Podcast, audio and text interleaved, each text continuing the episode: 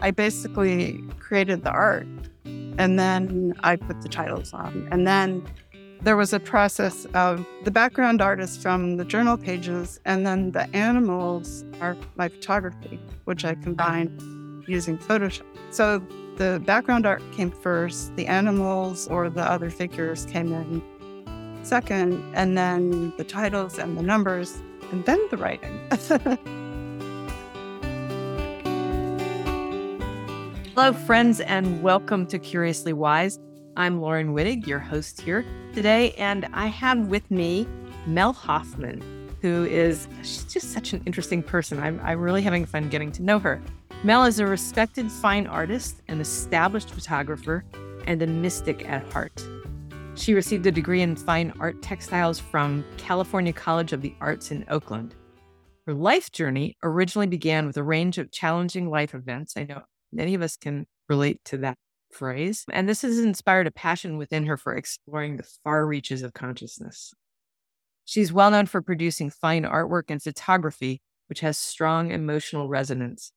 A lot of the stunning artwork and photos found layered throughout her deck of mystical medicine cards originates from her collected work as a fine artist. We're going to talk about that today. So, welcome, Mel. I'm so happy to have you here with us today. Oh, thank you. Yeah. I, I feel really fortunate to have met you before. It it uh, creates a different different feeling. Um, yeah.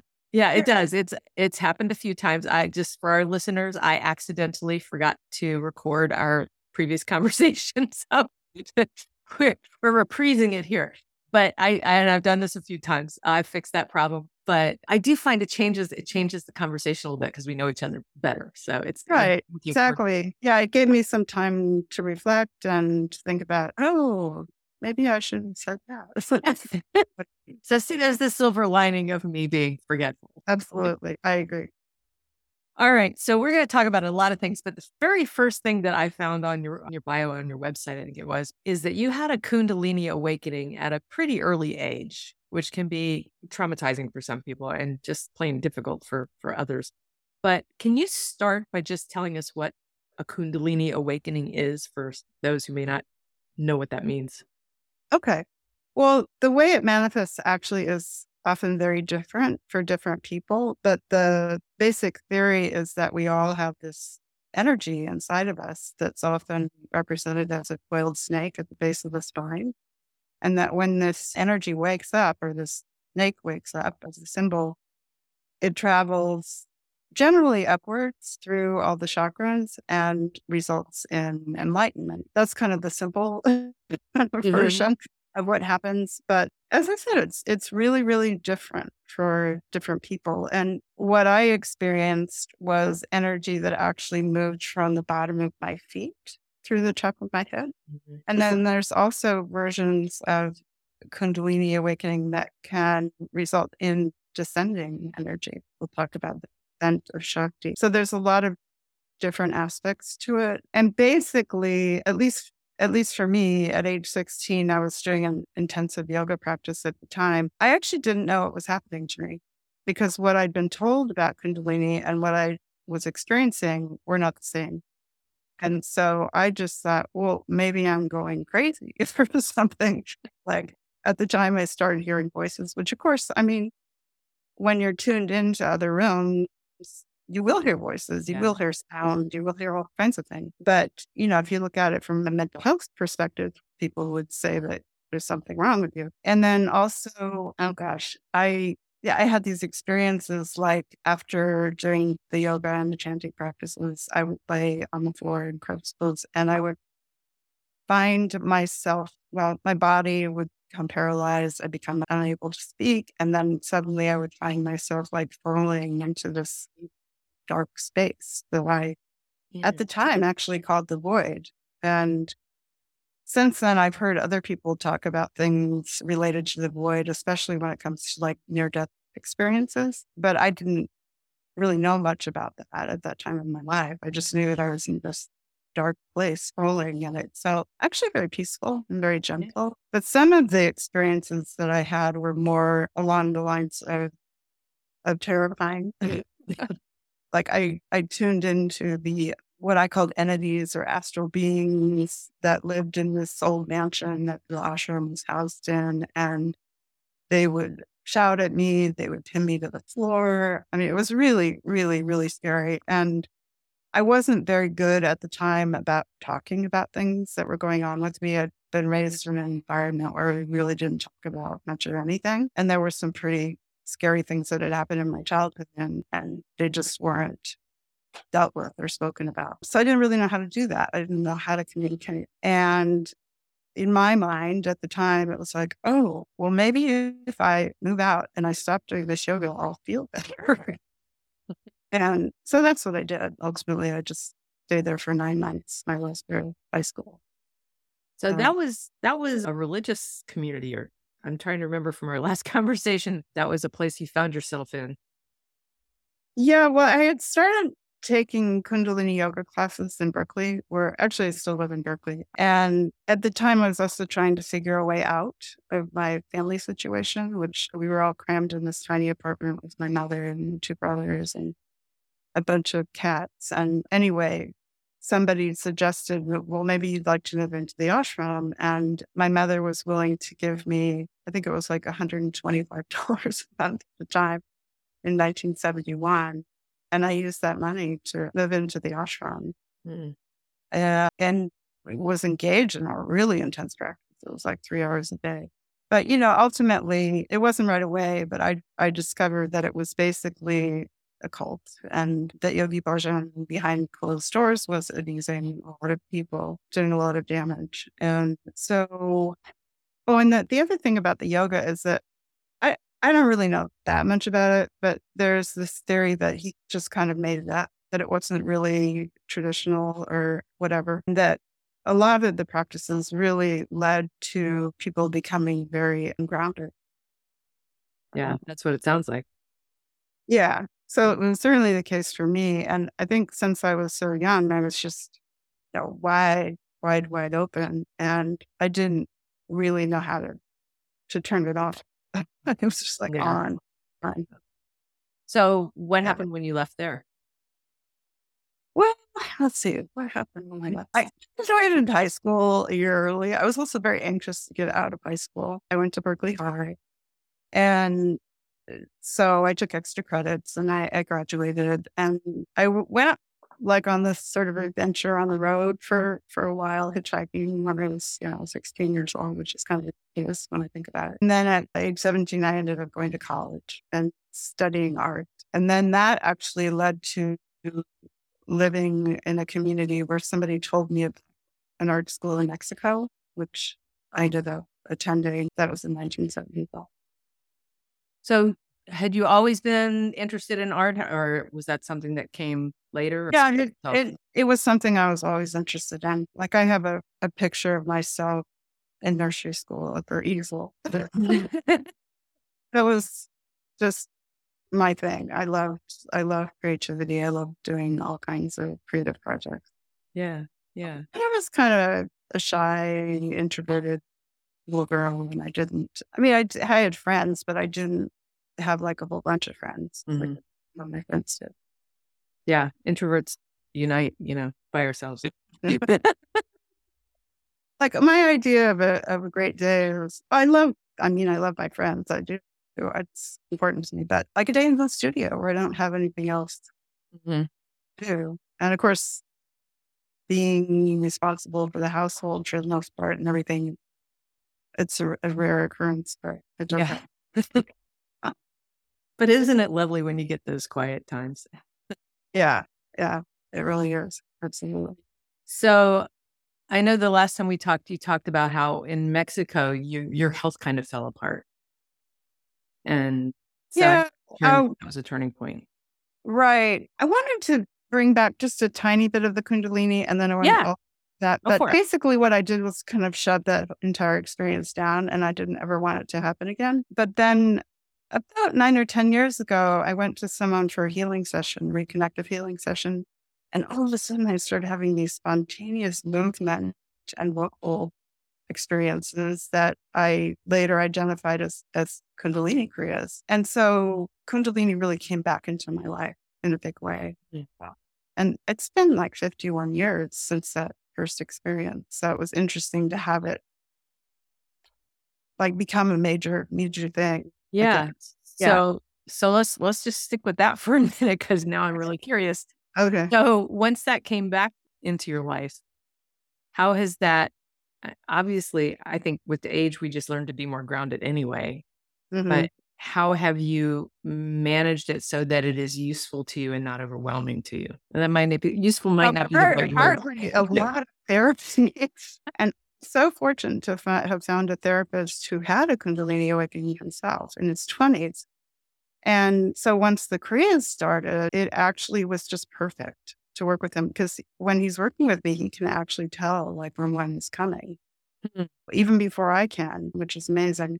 But I think, you know, probably more than anything, it just really allowed me to hone in on the trauma that I had experienced earlier in my life and really work through it, like really just yeah. be with the pain of what it, what had happened. Yeah, because that stuff will stick with us if we don't work through it, if we don't process it, I call it. And it's something I see all the time with my clients is that there's something that they have sort of jammed down into their body and not dealt with. And usually that's where pain or disease or something will, will manifest from. But until we can bring it up, I call it bringing it into the light and look at it with the perspective of time and distance. Then you get to like see what the wisdom of it is, but you can process enough to let the trauma go. Yeah. Yeah. And that's really honestly almost like a full time job. Yeah. I'm I'm fortunate that I'm married to someone who has a good solid children. my job really honestly has this whole Kundalini process, which mm-hmm. can literally take over your life and requires a lot of, of work, self work.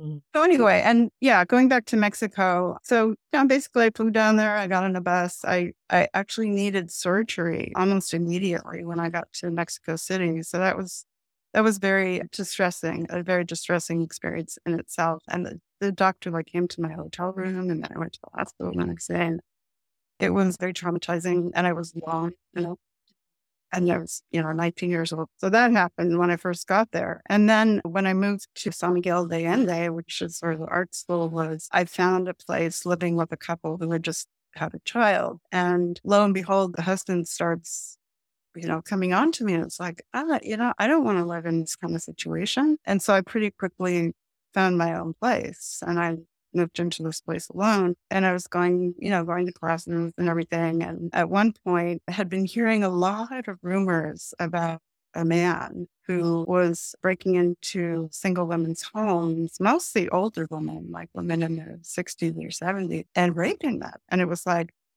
oh my God, you know, I mean, and then this guy shows up one day in my place pointing a gun at me. And it's like, it was, you know, it was just this terrifying experience. And that was, you know, one of the kind of things that has taken me years really to work through because it was just such a, such a horrible shock to my system. And it was also something where he'd like dragged me outside onto the patio and put his gun down. And then I, I hear, you know, I hear a knock on the door after he's finished and a friend had come over. So he, he left, climbed back over the wall, he come through.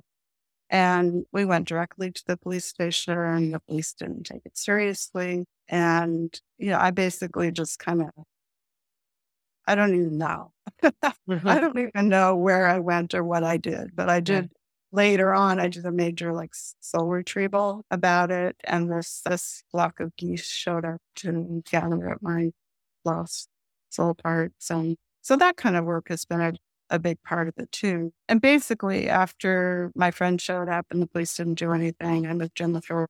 And then I started to get really sick and I was diagnosed with hepatitis. So I had hepatitis A. I'm very, very ill. And then I just thought, well, I just need to go home. I need to get out of here. And that was a struggle because my paperwork wasn't up to date. So I had to like, while I was sick, go to Mexico City and get all that together. Okay. it was just unbelievable. And then I come back and I stayed with my father and my stepmother for a while. Went to the doctor and he said, "Oh, by the way, your your blood sugar is like 800 and you you know you have type 1 diabetes and you just start taking insulin. So, oh my was, gosh. I, I don't know. You know, some people talk about like the shamanic initiation or whatever. yeah. Really like that. It just feels like every piece of me that had had any shred of, you know, self esteem or whatever was just like obliterated. Yeah. Yeah. Uh, anyway, it's been, it's, you know, it's been a very, very long road. Yeah. Now, the fact that you can talk about it, you know, is means to me, it feels like that means that you've worked through a lot of it because I don't think I could talk about it if I hadn't. That's, I mean, the things women are put through is just heartbreaking.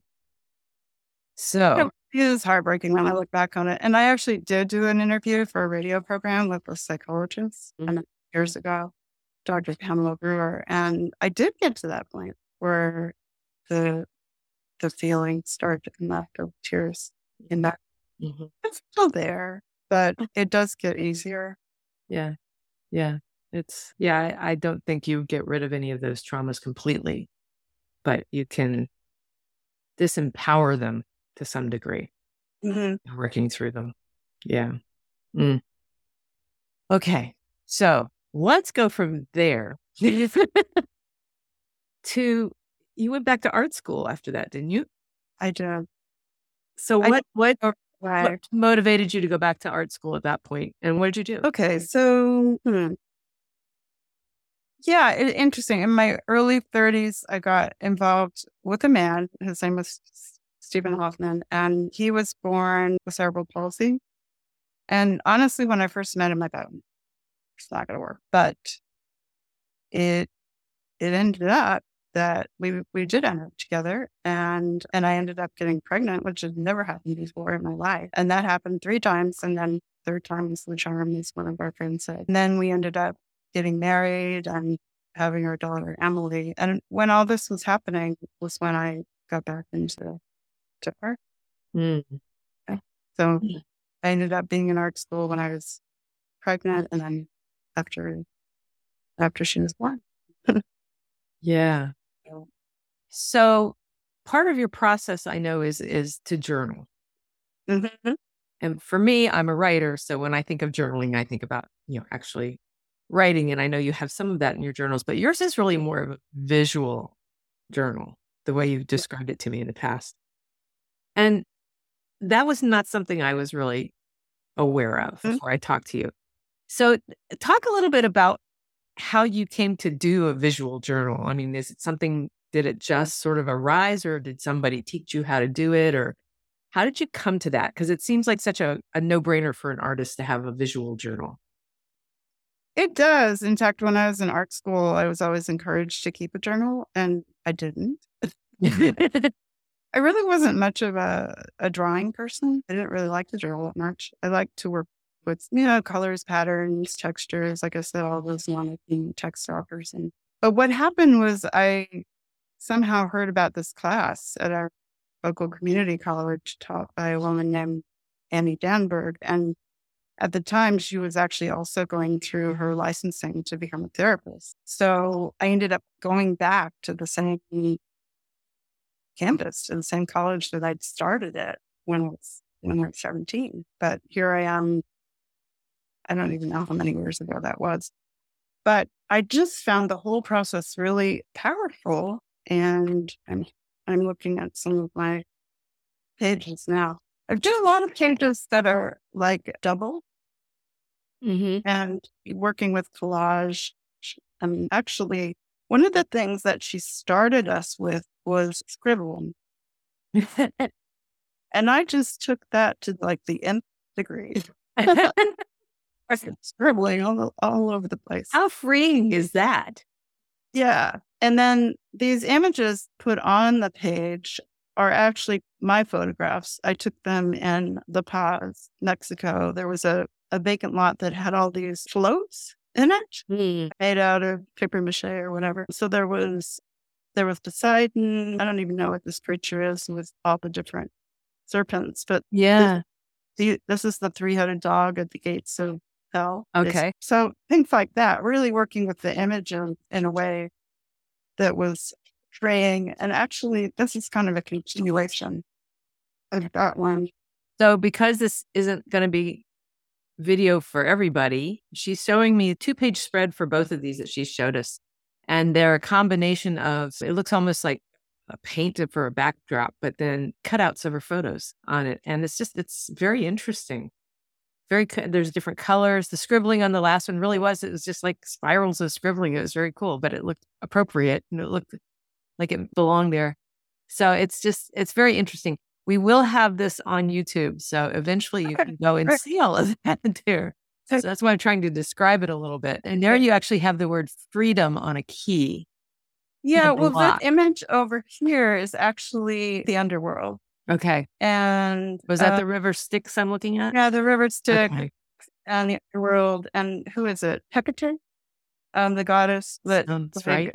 Three tree headed. So it's like this whole journey that I identify as the dark night of the soul is mm-hmm. represented here. And then over here, where there's the yellow background, I have a photograph of the muses. Okay. And see uh, the muses like that whole creative process mm-hmm. and how it's been so freeing for me. Yeah. Yeah. So that I that's an example. And then some of the work is just very, very abstract. So I'm just working with the colors, the watercolor pencils. I use a lot of what's called bleeding tissue paper.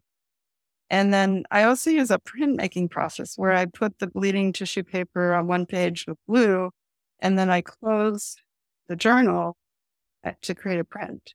Oh, neat. And that's that's often why I'm I'm working with those double images because right. I'm creating right. a print. I love the the image on the right hand side of the one you just showed us because it it looked it reminded me of how you were describing the Kundalini energy, kind of right, and that's actually part of what was coming up in that yeah. too. Yeah, yeah, yeah. it's very nice.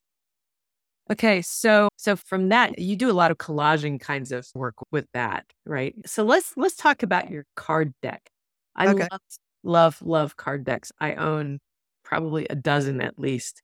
And I always buy them, I almost always buy them because of the art. I have a couple that I bought because the topic was just something I was really interested in. But I love the art of card decks because it's very individual to art. the person creating them. So, how did you come to, first of all, how did you come to create a card deck at all? How, how were you inspired to do I, uh, that? That's actually pretty a pretty big question because I haven't really over time been a card reader or somebody who collected cards. I mean, there's certainly been cards that I've used over time, but it has never been a main part of my life. And so, but what did become a main part of my life for a while, not so much now, but for a while, was this West African stick divination system. I had been referred to a man over in Marin County who had spent a lot of time in Africa and learned the stick divination technique from the Dagara tribe. Anyway, so I did a divination with him once where he uses this stick and a pile of objects like to consult with the spirits and the ancestors. And basically, the spirits were saying I needed to create the stick. Mm. But he gave me that assignment. And at the time he gave that to me, I I'd never thought of doing such thing, but it's interesting because compared to all the other things that I've done, it's been the work that's touched the most people mm. because it's, you know, it's, it's accessible right. to a lot of people. And it's not just about the art. It's also about the medicine and the energy that it brings through and imparts to people who are using it. But I guess unlike a lot of other decks that I've come across in the meantime, there's often a, a concept that people come up with and then they do the writing and then often they don't do the art. They don't right. yeah. the they hire an artist. Right. So they like yeah. hire an, an artist to illustrate it. Whereas with mine, I basically created the art and then I put the titles on. And then there was a process of the background artist from the journal pages, and then the animals are my photography, which I combined using Photoshop. So the background art came first, the animals or the other figures came in second, and then the titles and the numbers, and then the writing. Well, that sounds about right. I would start with the words because that's where my creative flow goes. But you start Right. images, and and since you're the artist, you get to do the whole thing. It's Yeah. just kind of cool. Mm-hmm. so it is cool. And yeah, Yeah. the writing was actually kind of scary for me because like, oh, I'm not a writer. yeah, Yeah. Did another like just kind of basic framework for the messages. And a friend who is a writer actually thought it was very good. So yeah, yeah. it was her. Well, because you were probably being you know spirit led through all of that too. Yeah, I, lately there have been some like amazing stories about the cards that You Yeah, one. who drew one on my site and sent me a message like, will you please send me a message for this card? And it's a card called guides and it has two guides on it and then it has the butterfly. And I sent her the message and it you know, it turns out that that's like her name. Like her spirit name is Butterfly. And it just really resonated for her. And that's out of 54 cards she got that card. And then the message that I sent her enhanced the experience. Right. And then the most recent one was someone on Instagram who got my deck. And then she went to the mailbox to get it. And I, I posted this on my Instagram so you can actually read it. But she said how when she went to the mailbox, there were all these grasshoppers. And she do- doesn't ever see grasshoppers. But here were all mm. these grasshoppers at the mailbox and they didn't skitter away or anything. And then she went in the house to look at the deck and she drew the card, just a deck called Fortune that has grasshoppers. and a massive grasshopper. It's like, okay, so these cards really have some sort of Yeah. energy or magic to them that I don't, I can't even explain. I don't Right. really understand. But the fact for me, the the fact that you were led to them by this diviner, and then it it all just kind of came together with art you had already created. Really, it's just taking each layer of your work and putting it together in a way, and then your energy is so beautiful that it's just. I mean, yeah, it's it's got to be a magical deck. So yeah. So what's the name of the deck? They're called Sacred Journey Medicine Cards.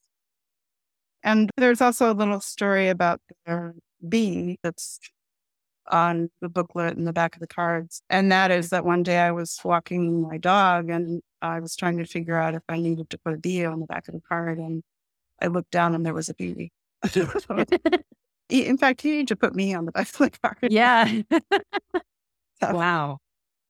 Yeah. So you clearly have an affinity for the natural world.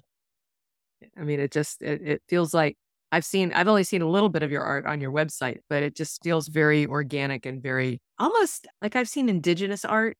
Mhm. You know, so it's very symbolic and very earthy and very pattern and color, like you're talking about. So it's very interpretable. It's not, it's not like illustration or it's not Right. really representational. Right.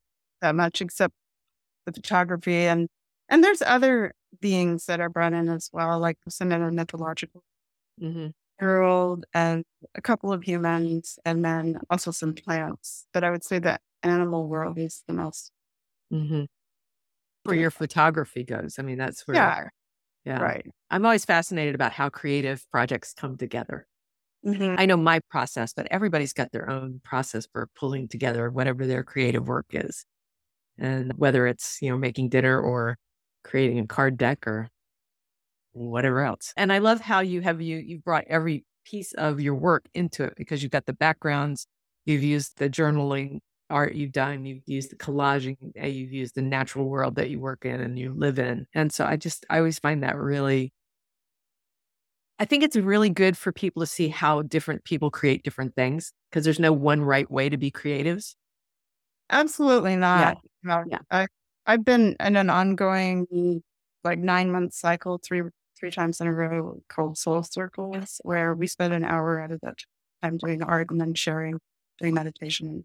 And everybody's expression is just different. Yeah, and that's that is something that's been coming through for me lately is that creativity is part of the the divine feminine energy. And I mean, women are we are the ultimate creators of human life. you know, so it makes sense that it's part of the divine feminine, but it's bringing that into the world in your way, in your expression of it, and not getting hung up on the right way to do it or the marketable way to do it or the are people going to think I'm, you know, no good or just do it, just do it, just get out there and make something. And look what's come from your years of different different ways of expressing your art.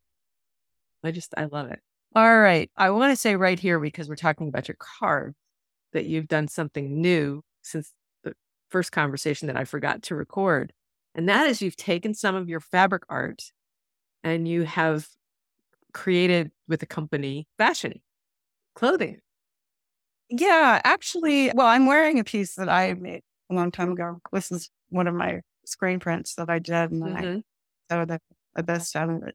Actually, with the new line, it's not my textile work; it's my painting. And so, what I did, there's a, a couple in the back behind me in the background of these 36 by 36 mixed media paintings that I actually incorporated some of my textile work into. So it it is part part textile and part paint. But what I did was I uploaded the images on the site and they actually put them on these different styles of clothing. Yeah. Uh, you sent me the link and I went and looked at it and it's beautiful. I mean, it is it is wearable art. Right. right. And I mean, I created wearable art earlier in my life when yeah. I was doing the screen printing and the fabric painting all those things. And I have definitely over time moved more into using my work on different products that other people produce. I mean, with the exception like of the painting work that I've been doing recently.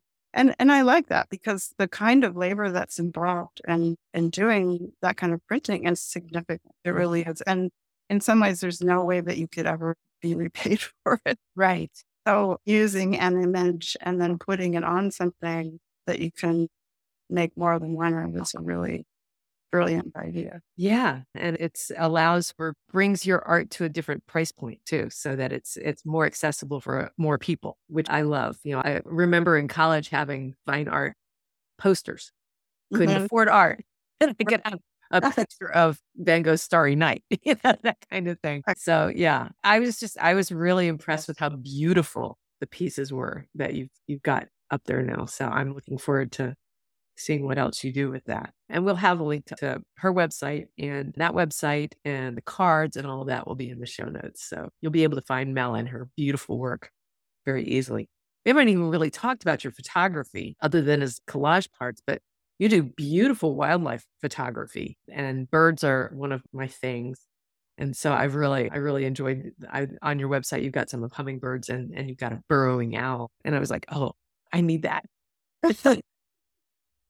I have owls in my office. That's so okay. Well, the funny thing now about this new site that I have is that you can purchase those items as prints. So yeah. you can choice. You can have a print on wrapped canvas. You can have one on metal. You can have one on paper.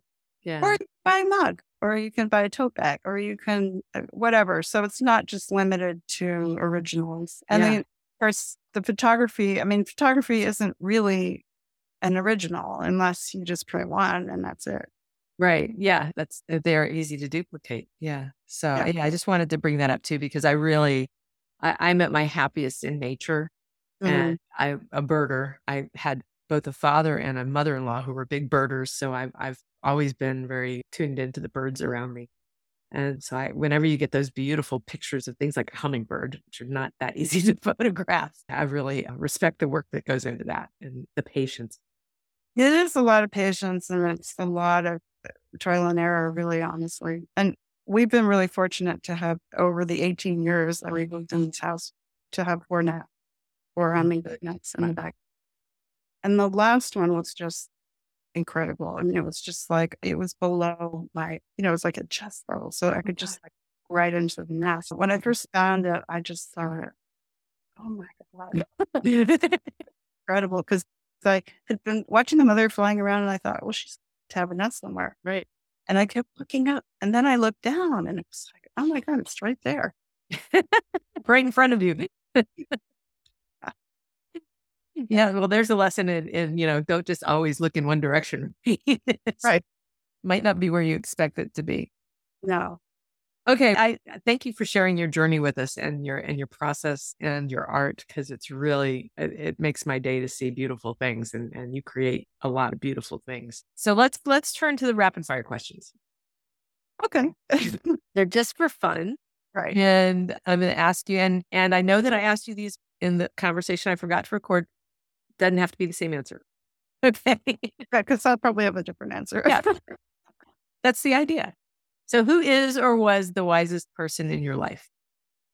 Yeah. So, this is actually one I thought about in me time. And really, honestly, I would have to say it's kind of a tie, but it's definitely between my daughter and my wife. They're both big and crumpy wives. And the the joy that I find my daughter bringing to other people. I mm. mean, they've even said it to me about, you know, just what an incredible person she is. That that just I don't know. I she's a very emotionally wise person. And then my wife is very wise about things that I'm not.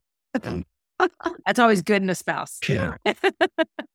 like she knows how to save and plan. Uh huh. I have a husband who's good at that because I'm not. it's great. Yeah. Yep. Okay. So, what's your favorite self care practice?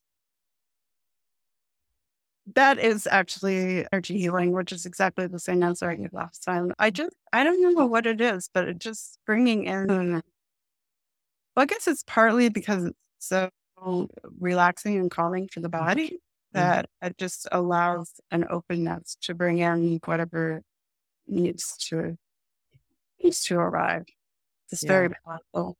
Yeah, that's I love I love receiving. I get you know I mostly I I get to give people those energy healing sessions, but I still see healers because it is it is a different kind of quiet. I want to call it in the body.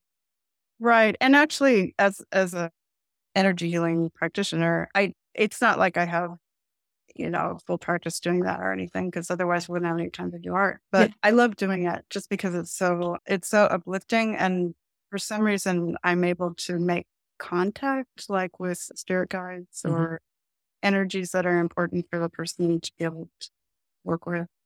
Yeah, that's I I get a lot of messages from their guides and Right. yeah higher selves and stuff. Okay, what lights you up when you're feeling? That's a good question. I definitely more and more as I get older, it's my friendships. It's the relationships that I have with Mhm. other connections that I have.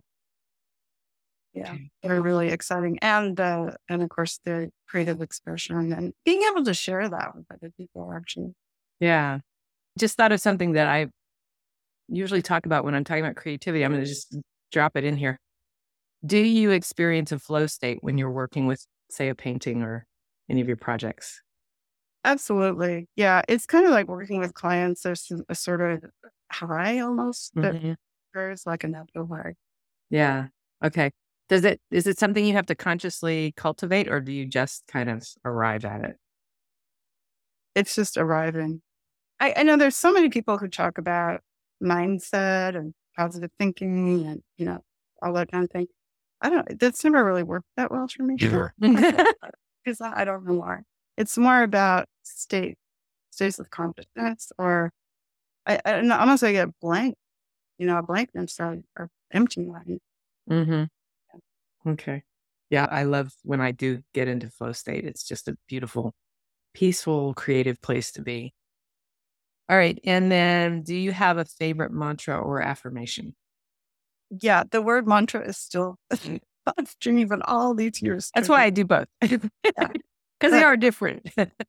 they're very different. It's like mantra. Man. Don't go there. I was so steeped in mantra. Anyway, so really, it's all about self love. It's all about self accepting, really, more than anything. And for me, looking back on some of the experiences that I've had in my life, there's a certain amount of shame that's been attached to it. And it's just realizing somehow I survived all that and here. Yeah. And and uh, do you find that looking back that you are stronger because of what you survived? I'm sure I am, but Yeah. he asked me to do it again, I would say, okay. Oh yeah. I have I have things where I go, I don't know why I chose to have that as you know, part of my life experience. I don't want to do that again. You know? Yeah, I learned a lot. Don't want to do that again. But I yeah, I find that I like who I am today and I am who I am because of some of those difficult things in my life. But and I, I think that perspective is something that's come just in the last few years for me. I mean, I'm 62, so there's there's definitely a, a postmenopausal wisdom that happens. I think that's I, I just I'm fascinated by that too. I'm I get curious about lots of things. All right, so tell the listeners, viewers, where they can find you online. Okay. So my main website is my name, Mel Hofmann. And the only thing you have to remember about Hofmann is that it's spelled with one F. Or it's H O F M A N N. And of course, the majority of people named Hoffman don't spell it that way. Yeah. And Laurin will have a, a link. Yeah, I will. That'll be easier to find. And I'm currently working on expanding the fine art aspect of it to a certain extent. So there's going to be some new things coming. Good. And if they go to your website and sign up for your newsletter, they can get a what a twenty percent discount for a print. Right. Yes. 20% discount on prints. That does not apply to the cards just because it's impractical. I think that brings us to me saying thank you for being here and I appreciate you coming back to have this conversation again. it's a little different. Uh, just just wonderful. I love the way that you're able to really bring out these questions that inspire me to think in a different way. Good. Yeah, yeah. that's I think that's where curiosity takes you is into a place where you can think in a different way or see from a different perspective. And that's right. one of my goals these days in life is to to expand my horizons. And so thank you for for validating that for me. Sure. And I actually did want to add one thing, and yeah. that is do go to my website. There is a feature where you can do a screenshot reading. And if you send me a message, I will give you more information about the card.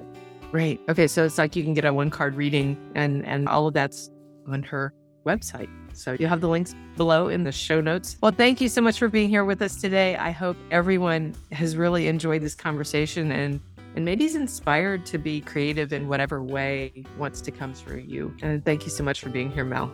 Thank you, Laurin.